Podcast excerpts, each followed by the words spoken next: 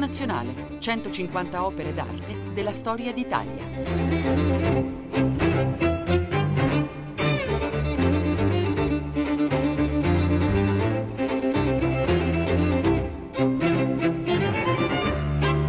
Buongiorno da Luca Scarlini dal Museo Nazionale di Radio 3. La sala in cui siamo è quella di Un secolo d'Italia, pittura da Camuccini a De Pero, momenti importanti della pittura italiana tra 800 e 900. Entrate nella sala, vedete le opere che sono a museoradio3.rai.it, sito in cui si trovano notizie, approfondimenti, bibliografie, in cui soprattutto si può vedere l'immagine e le altre immagini che le stanno intorno nella sala ossia Aiez, il bacio celeberrimo, il quarto stato di Pelezza da Volpedo, la morte di Cesare di Vincenzo Camuccini e l'architettura sintetica di un uomo di Fortunato De Pero.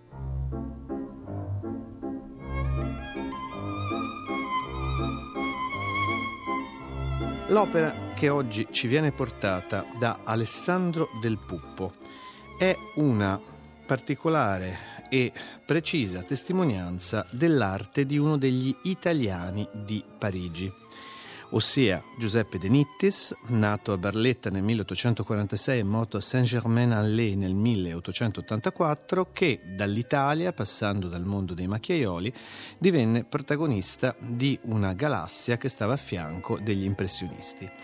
L'opera si chiama La signora del cane o Ritorno dalle corse entrambi i titoli, è del 1878 e si trova a Trieste presso il Museo Revoltella, un museo curioso che è legato a una figura di imprenditore navale e anche collezionista triestino e di questo Alessandro del Puppo ci narra le vicende complesse anche per quanto concerne l'acquisto e l'arrivo nella città triestina e la vicenda ricca di avventure di questo museo.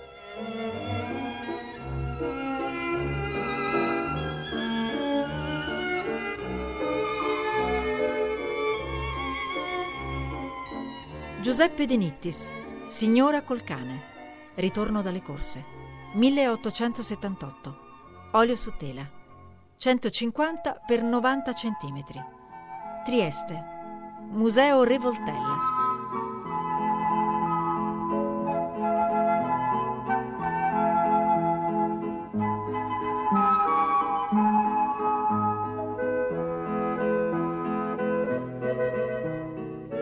Che consegno al Museo Nazionale di Radio 3 è nazionale in un modo tutto particolare. Si tratta infatti di un dipinto realizzato a Parigi Mm, da un pittore nato nel regno borbonico e poi acquistato a Venezia per il museo della città porto dell'impero austro-ungarico, proprio alla vigilia della sua dissoluzione. Il quadro di Giuseppe De Nitis, Il rientro dalle corse, è fatto di molto poco, quasi di nulla, ma dice molto e ora proverò a raccontarlo. Il dipinto ritrae una giovane donna, in primo piano, leggermente scorciato dall'alto, con un taglio che, per usare un gergo cinematografico, potremmo definire americano dell'inquadratura. La donna indossa un soprabito a redingot nero di velluto che le fascia i fianchi, con un mantellino a balze che si allarga sulle spalle. Calza un copricapo anch'esso nero con una veletta che scende fino al naso. Ne possiamo individuare le fattezze regolari, l'incarnato candido, le sopracciglia scure, la bocca carnosa. Il braccio destro della giovane è teso a trattenere il collare di un grosso cane alano che spicca nell'angolo di sinistra del quadro. Nell'altra mano serra un frustino.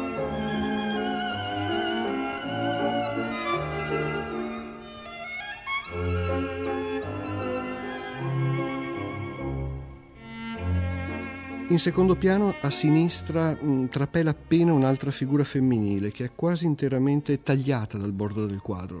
La si può notare appena il braccio destro e, e le balze della gonna, come se stesse fuggendo via dal quadro. Più lontano, poi, sullo sfondo, individuiamo gruppi di persone che stanno facendo rientro eh, dalle corse. Con ogni probabilità siamo all'ippodromo di Longchamp o ad Auteuil. Possiamo vedere dei fanciulli che rincorrono il cerchio, delle governanti con il grembiule e la cuffietta, a gruppi che reggono i fagotti dei neonati, giovani in finanziera cappella cilindro che si intrattengono in conversazione e più lontano ancora, sullo sfondo, famiglie di borghesi che sciamano in carrozza lungo un viale ghiaioso che sembra quasi allontanarsi all'infinito. Poi la composizione è chiusa da un gruppo di abitazioni sullo sfondo, quasi indistinte dalle macchie degli alberi e più in alto si stende un cielo caliginoso con la luce fredda di un tramonto invernale.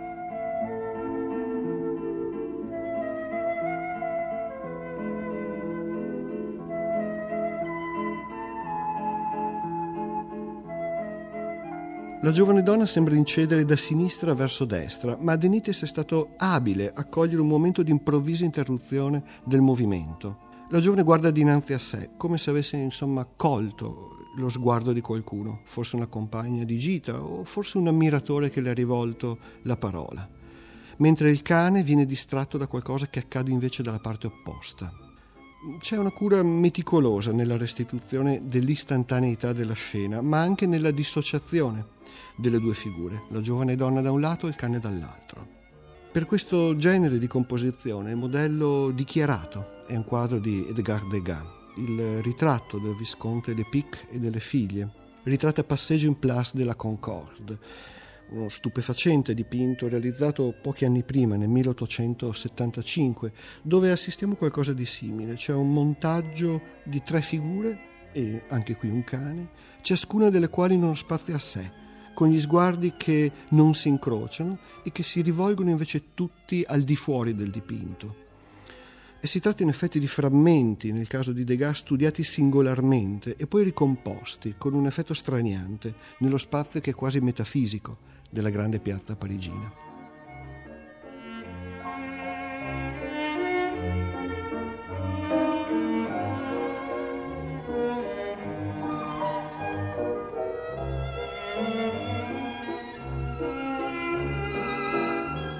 Anche i colori usati da De Nittis eh, si rifanno alla lezione di Degas.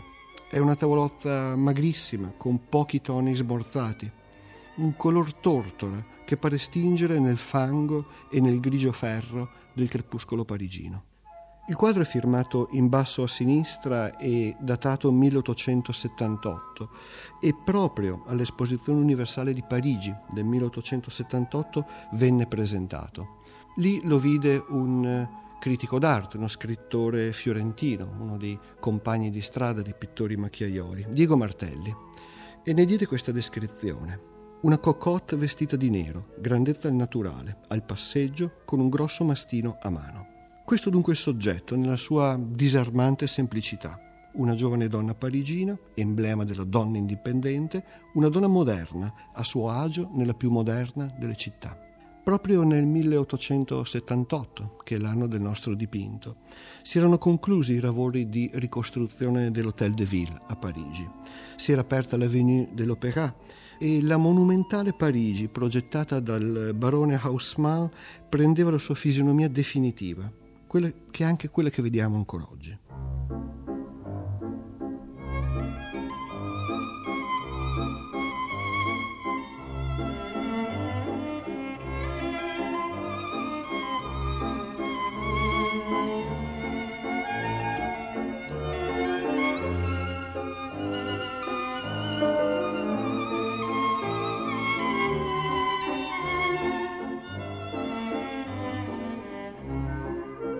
De Nittis era giunto a Parigi ormai da quasi dieci anni, era passato, partendo dalla natia Barletta, nella Firenze dei pittori macchiaioli, consegnando nel suo breve periodo toscano uno dei più bei paesaggi del nostro Ottocento, la traversata degli Appennini, un dipinto del 1867.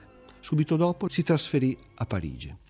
In breve riuscì a siglare un accordo con Adolphe Goupil, il più grande, più importante, anche il più spregiudicato mercante di quadri dell'epoca. E quello fu il principio di un rapporto piuttosto burrascoso, ma che contribuirà al lancio commerciale di De Nittis. Alle sue prime esposizioni parigine De Nittis presenterà delle vedute italiane, assecondando proprio la richiesta di generi ben specifici che provenivano dal, dal mercato estero. Il Vesuvio in eruzione, ad esempio, oppure i paesaggi o le scene di genere dal sapore mediterraneo. De Nittis rientra brevemente in Italia negli anni della guerra franco-prussiana della Comune di Parigi. Poi, nel 1871, al rientro, inizia a esplorare il tema della metropoli.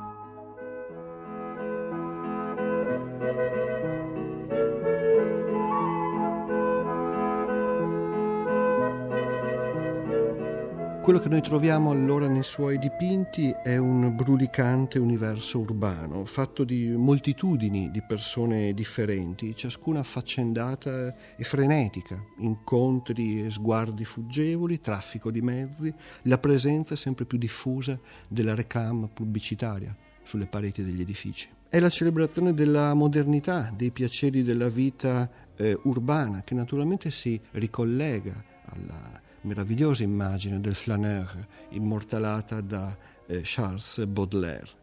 E certamente queste sono eh, delle tranche de vie pittoresche, ma non nascondono anche un'allusione alle ferite della cronaca più recente. Palazzi e monumenti, infatti, non di rado li eh, vediamo avvolti dalle impalcature, che parlano di un recente passato di distruzione e di ricostruzione come vediamo nella veduta di Place de Pyramide, un dipinto che oggi sta al Museo d'Orsay, che De Nittis dipinge proprio nei primi mesi del 1876. La geografia urbana, insomma, sottende in un certo senso un valore politico e ideologico e si lega all'immagine che la Terza Repubblica voleva dare di sé. Una metropoli moderna, vivace, in grado di reagire con spirito vitale e gioioso attraverso i suoi rituali di passeggiate al Bois de Boulogne, di corse pomeridiane, di serata a teatro, di notti al caffè e di domeniche spese nelle sale da ballo. Insomma, è quella stessa gioia di vivere che trapela nei dipinti coevi di Renoir, di Monet, di Caillebotte, dello stesso Manet. Tutti pittori che, al pari di De Nittis, si erano tra l'altro dedicati a lungo al demi-monde delle corse ippiche, con i fantini, i garzoni, il pubblico, gli scommettitori e certo anche le cocotte.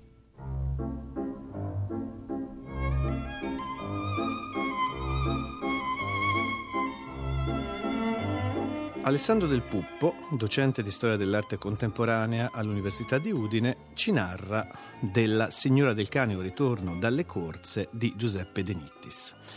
De Nittis ebbe una avventura esistenziale complessa, eh, morto naturalmente in giovane età, e la sua opera è assai visibile in vari musei italiani, come ad esempio anche alla Gamma a Milano dove si trova il magnifico Place de Pyramide e ha un museo proprio dedicato a Barletta dove la consorte ebbe a donare le opere al termine della sua esistenza e la Pinacoteca Civica De Nittis appunto presenta un'ampia selezione delle opere dell'artista.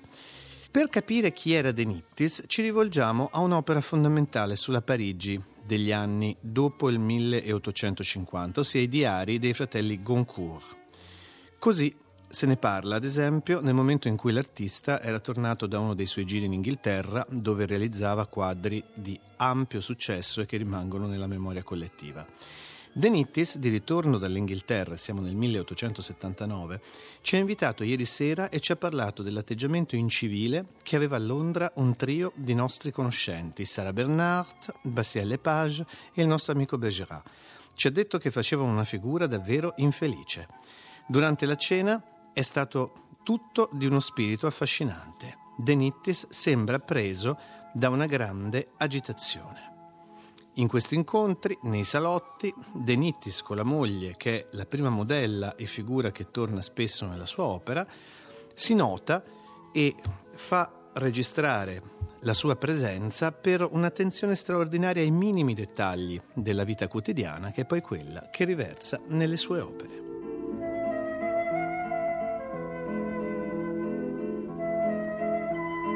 Sul sito museoradio3.it, biografie, approfondimenti sugli artisti e le opere trattate, documenti sonori nella sezione auditorium del sito museoradio3.it.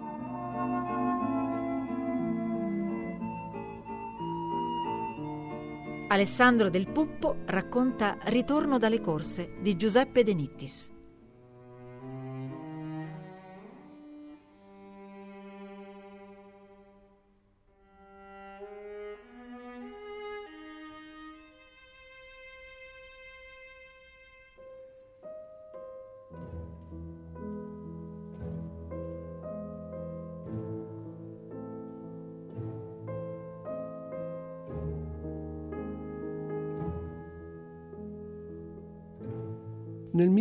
1874 De Nittis venne invitato da Edgar Degas a esporre la prima mostra degli impressionisti, anche se lui tecnicamente parlando impressionista non lo fu mai. Certo, condivise con tutti loro quell'attitudine a voler essere il pittore della eh, vita moderna, seguendo proprio le indicazioni che aveva dato lo stesso Charles Baudelaire eh, alcuni anni prima parlando di un vignettista, di un illustratore, Constantin Guy. Ecco dunque che De Nittis si dedica quasi esclusivamente alle vedute urbane e ai suoi protagonisti frequenta gli ippodromi per trarne i suoi motivi figurativi, che sono anche quelli che troviamo nel quadro di cui parliamo oggi. Un primo episodio, in effetti, del 1875 che porta sempre il titolo di Il ritorno alle corse e che oggi sta al Philadelphia Museum of Art, presenta un punto di vista più ampio che abbraccia uno squarcio di paesaggio, quello sì in stile impressionista e brulicante di figurine l'esattezza topografica, la profondità psicologica dei volti, la novità degli schemi compositivi, a pari grado mutuati, come abbiamo visto dai dipinti di Degas e dalle stampe giapponesi, così come dalle inedite modalità dell'inquadratura fotografica.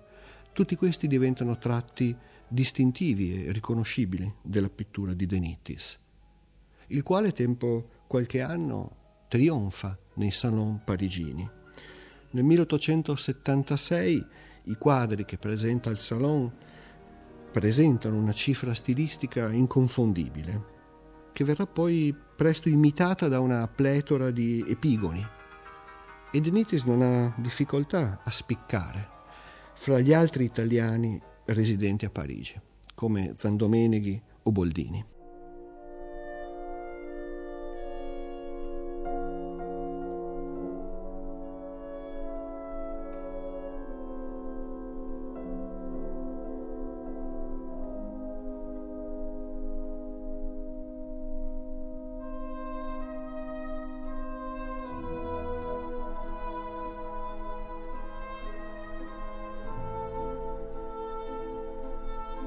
Regolarmente ogni anno tra il 1874 e il 1879 De Nittis si reca a Londra.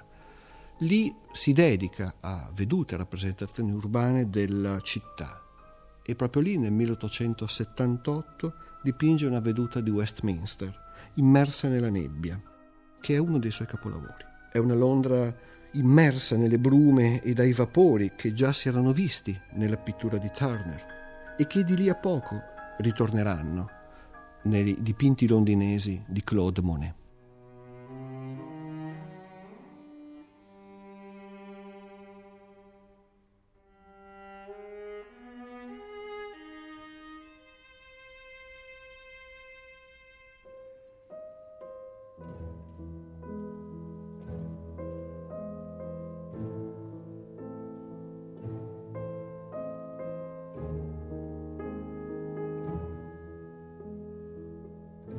Breve De Nittis si impose sul mercato londinese e su quello parigino.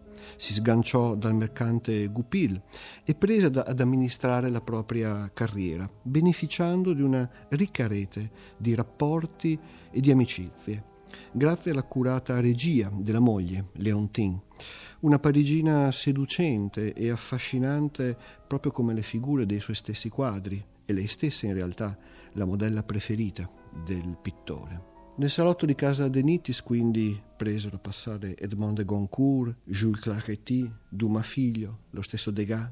Quando dunque De Nittis dipinge il rientro alle corse, è ormai un pittore ricco, pienamente inserito nella vita culturale parigina, pago del successo mondano, senza timori reverenziali nei confronti del mercato dell'arte.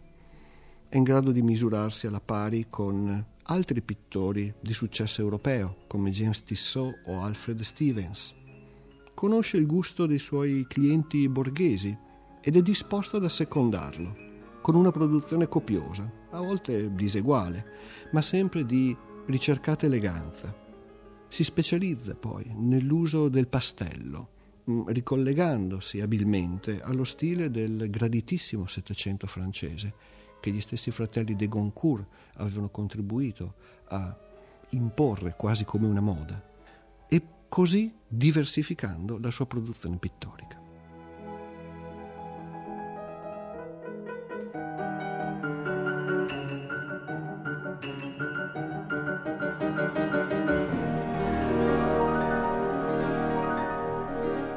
Certo, riconosciamo in De Nittis oggi il pittore mondano della, Parigi gioiosa, dei, dei, pittori impressionisti, delle scene di vita moderna. Tuttavia sono emerse nel corso degli anni diversi tipi di interpretazione, oppure un'attenzione ai risvolti meno apparentemente mondani.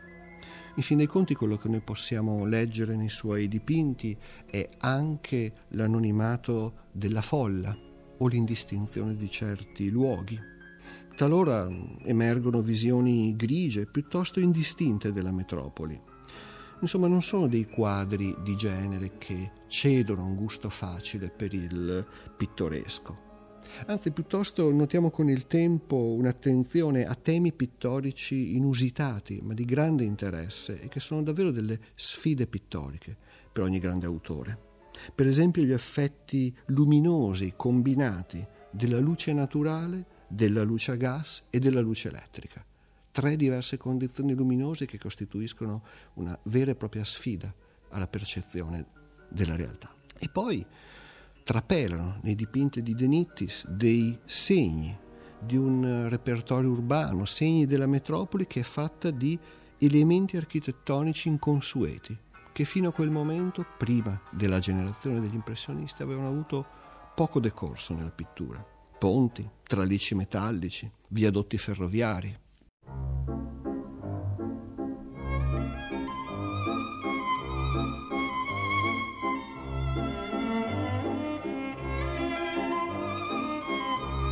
La sala dedicata a un secolo d'Italia, pittura da Camuccini a De Pero, trova in De Nittis un nodo, uno snodo importante e naturalmente per la continua forma di colleganza che le immagini che noi proponiamo e quelle che ci vengono inviate dagli ascoltatori tramite Eigers, l'associazione italiana degli appassionati di Instagram, si viene a determinare, ecco che in questo caso scelgo un'immagine inviata da Penny Ele che eh, presenta una selezione di ritratti dal Museo Civico Bailo di Treviso. Sono ritratti quindi veneti dell'Ottocento che ben dialogano con questa immagine italo-parigina.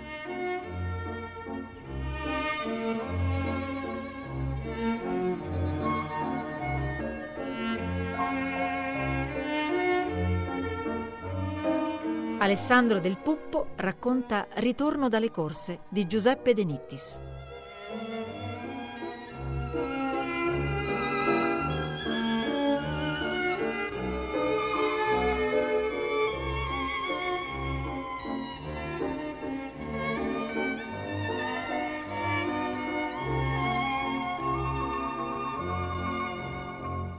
Quando il dipinto di De Nittis sopraggiunge in Italia, pochi anni dopo, presso l'esposizione di Torino del 1880, diventa oggetto di una critica, di un'osservazione da parte dell'importante scrittore, Camillo Boito.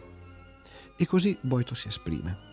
Si possono pensare molte cose, si può correre dietro alla persona snella, bizzarra, seducente, com'è seducente il mistero, difesa dalla bestia enorme che le sue mani dedicate hanno saputo domare. Si può leggere sulle labbra, negli occhi, Dio sa quanti misteri, ma se il Denittis non fosse ormai celebre per diversi motivi, pochi si tratterrebbero in siffatte contemplazioni. La stroncatura sembra esemplare, un Denittis celebre per diversi motivi, il che sembra sottintendere non certo per motivi pittorici.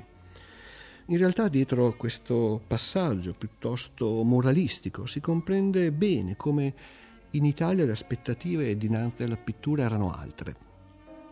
E a fronte di una pittura che si voleva ben più aderente a una diversa realtà sociale e necessariamente a pochi anni dall'unità agganciata alla ricerca, alle pretese di uno stile nazionale, De Nittis eh, certamente poteva anche apparire a qualche osservatore irrimediabilmente futile.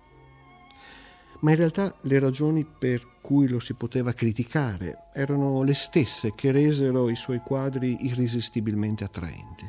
Difatti, nel 1883 lo Stato francese comprò al pittore Place du Carrousel, una veduta urbana del centro di Parigi. E mm, sebbene straniero De Nittis venne ormai considerato, come scrisse un critico dell'epoca, il più parigino dei pittori.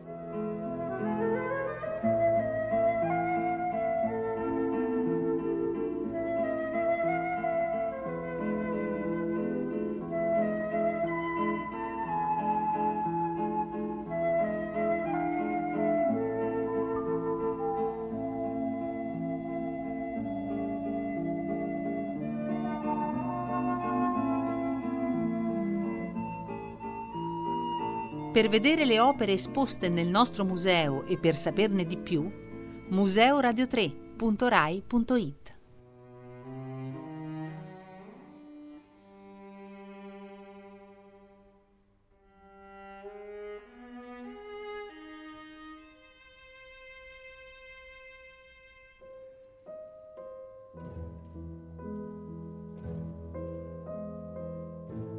Italia il, l'opera più importante anche per eh, dimensioni è un soggetto analogo a quello del Museo Revoltella. Si tratta di un grande trittico condotto a pastello intitolato Le corse ad Auteuil, realizzato nel 1881.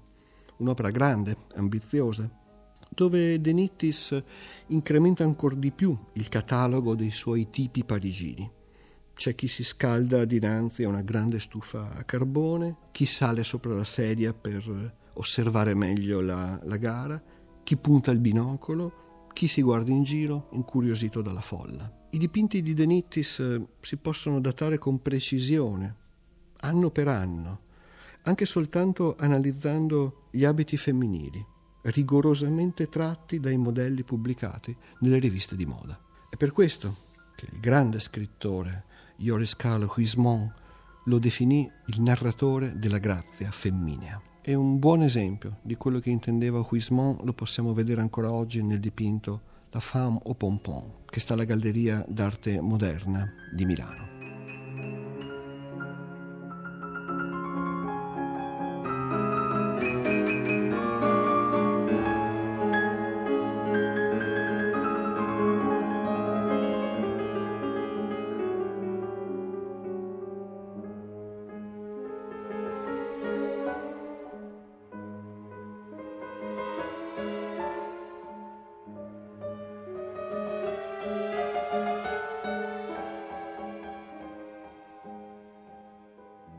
De Nittis morì improvvisamente, una morte prematura, nel 1884, proprio all'apice della sua gloria mondana, della sua fortuna commerciale.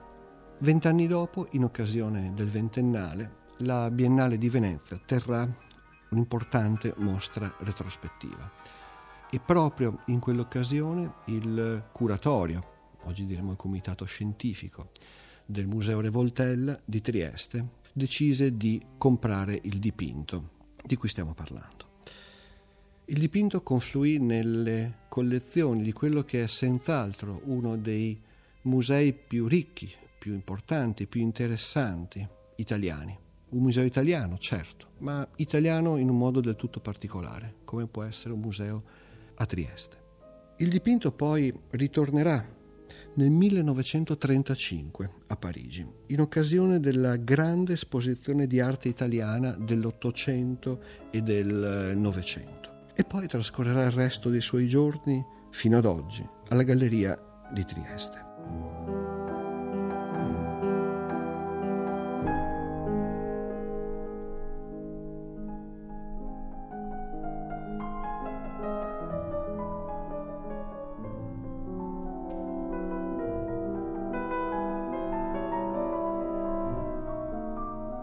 Possiamo dire per eh, De Nittis quello che è stato scritto da uno dei suoi primi critici, colui che ne curò il primo catalogo generale, Enrico Piceni, un pittore che insegnò agli inglesi a vedere le loro nebbie e ai francesi a vedere le loro donne. È soltanto prendendo il quadro tra le braccia per consegnarlo al Museo Nazionale di Radio 3, proprio come se fosse un amante che abbraccia la fanciulla che vi è dipinta, che mi sono davvero accorto del suo strano formato. Non è poi quello tipico del ritratto. Le dimensioni, le proporzioni della tela sembrano quelle di uno specchio a figura intera. È lo specchio nel, nel quale la fanciulla si era rimirata poco prima di uscire per la sua passeggiata pomeridiana. Ma naturalmente è anche lo specchio nel cui riflesso De Nittis ha saputo illustrare un'intera, irripetibile epoca.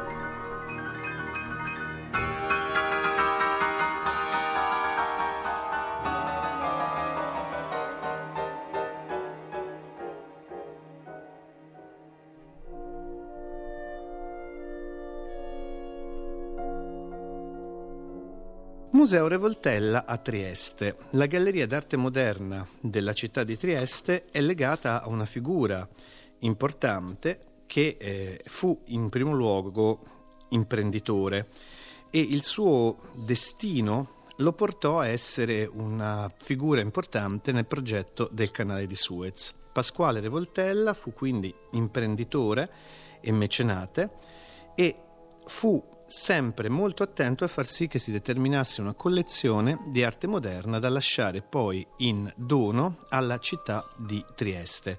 Il Palazzo di Voltello è un palazzo molto sontuoso dove si ambienta il museo e ci sono eh, tutta una serie di opere che sono legate al gusto del primo proprietario del palazzo e c'è anche una rappresentazione iconografica ricca appunto delle vicende del canale di Suez e vi è questo simbolo che è la statua della ninfa Aurisina, un marmo dello scultore Pietro Magni, che è un gruppo allegorico che celebra la realizzazione del secondo acquedotto della città di Trieste. Siamo quindi in pieno mito ottocentesco del progresso a cui il Museo Revoltella offre un importante tributo.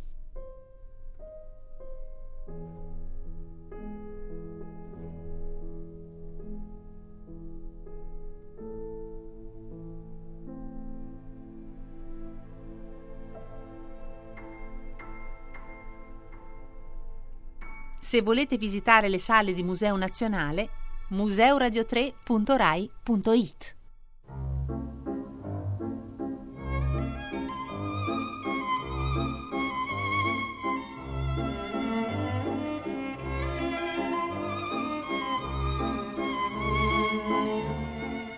Quando lo incontriamo nelle sale, in fondo uno dei principali corridoi delle gallerie del Museo Revoltella a Trieste, facciamo fatica a individuare immediatamente questo dipinto o a considerarlo come un capolavoro. Probabilmente non si tratta nemmeno di un capolavoro.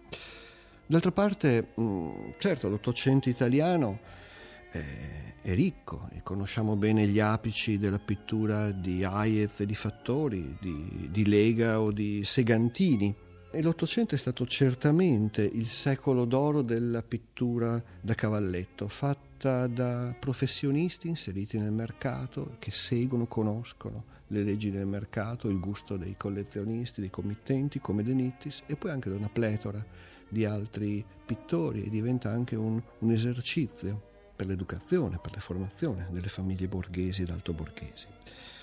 Però ecco, forse dovremmo ragionare su cosa significa, se ha ancora un senso, ragionare in termini di capolavori per la pittura dell'Ottocento.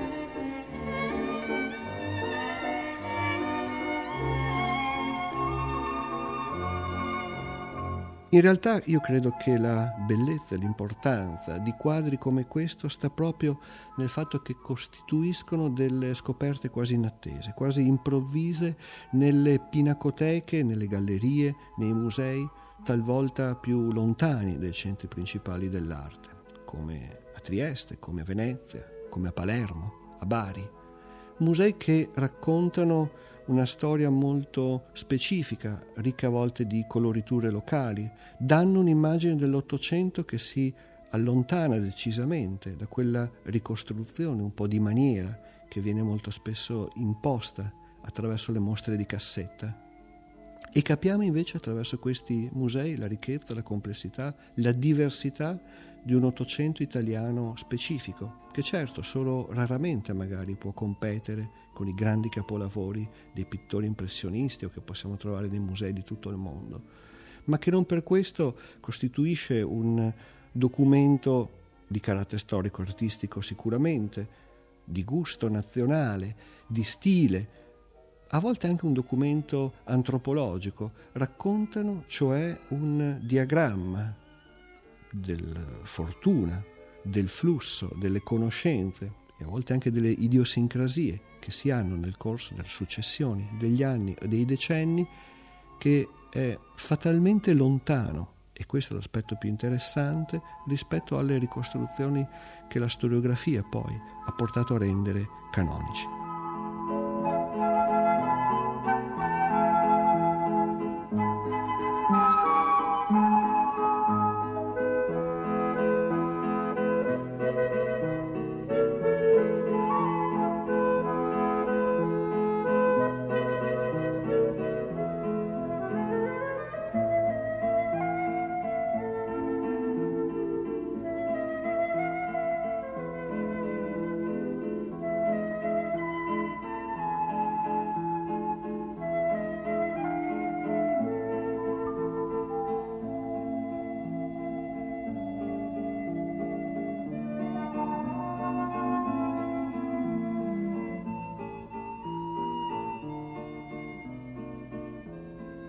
Alessandro del Puppo ha raccontato Ritorno dalle corse di Giuseppe De Nittis.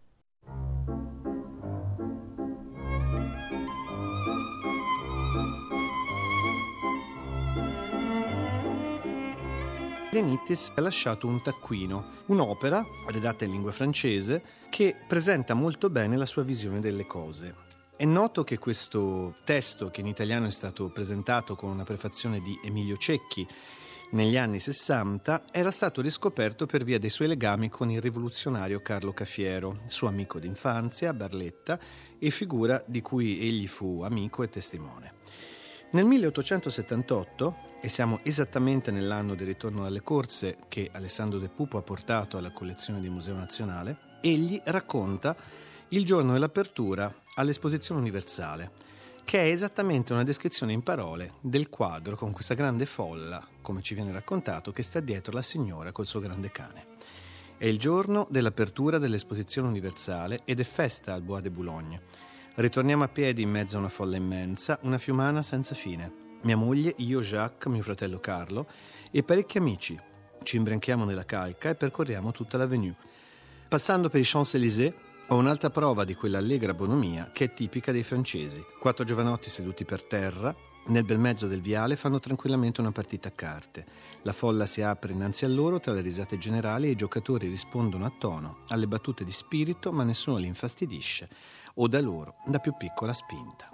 Quindi la grande città vista e testimoniata nei suoi vari personaggi che nei quadri di Nittis tornano e il quadro è stato scelto come simbolo dal Museo Revoltella dove sta in una sala di pitture italiane dell'Ottocento che introduce poi il resto della collezione che è una collezione novecentesca con opere importanti di Savinio, di Casorati e tutta la vasta scena molto peculiare e idiosincratica della pittura triestina dell'inizio del Novecento con figure come Nathan, Leonor Fini che poi fece anche lei grande carriera a Parigi e Sofianopulo che faceva dei quadri quasi di gusto freudiano. Qui si conclude il racconto di quest'oggi e per la suggestione musicale non poteva mancare un brano di un autore russo di Parigi per parlare sempre di mondo internazionale, si intitola Harmonie du Soir e ben si lega col quadro, che è cantata dal gruppo Loiselaire de Longchamp. Un saluto da Luca Scarlini dal Museo Nazionale di Radio 3.